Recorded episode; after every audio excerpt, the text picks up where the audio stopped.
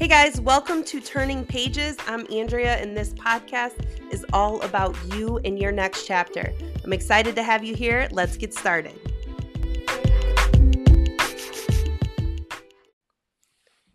What do you do when you feel alone, when you feel stuck, when you feel like, oh, it's just you, it's been just you for a long time, and you kind of feel like it's going to be just you for a lot longer?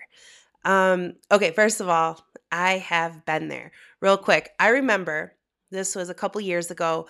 I'd taken my daughter to a basketball tournament, and there were other people, other parents there with their kids, and everybody watched the games. And then after the game was over, it was nighttime, and everybody kind of parked in different areas because it was at this convention center. So people parked on the street, in parking garages, whatever.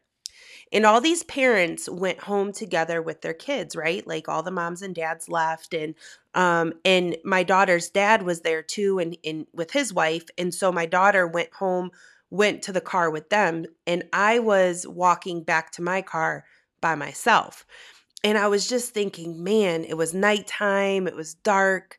Everybody's walking back with somebody. And once again, I'm by myself. And I started to get tearful. It was just like, ugh, when am I not going to be by myself, right? And it was in that moment that I was able to kind of reframe what I was thinking and decided to instead focus on feeling sad that I was by myself still. I chose to remember how I was feeling. So I remember intentionally, as I was crying, walking to my car in the dark, telling myself, remember this feeling, Andrea, remember how you feel right now, because it's not always going to be like this. Someday you're not going to be alone. Someday you're going to have somebody.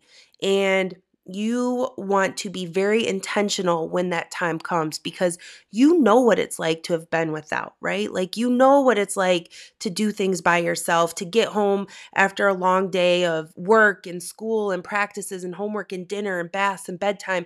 And then you have nobody to lock eyes with at the end of the day to just be like, oh, I'm exhausted, or I'll do baths, you do bedtime or whatever. It just isn't like that, right? Like, it's just when you got one adult in the home, it's you, and it's all on you.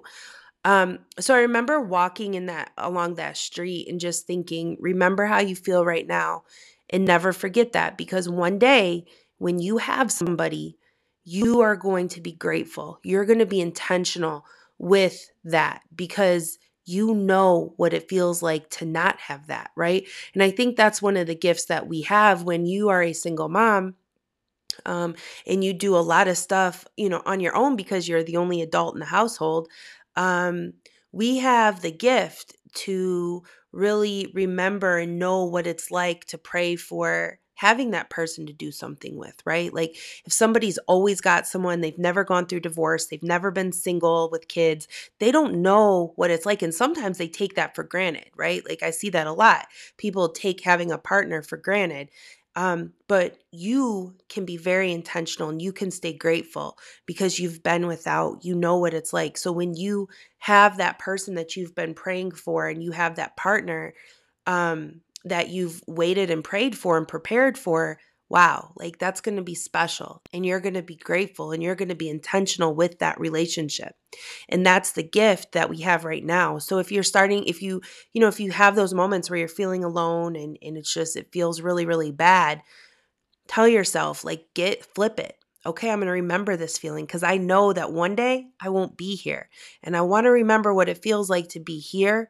So in my next chapter, I never take it for granted. I never, get complacent. I'm always grateful. And you're going to take care of your next chapter so much better.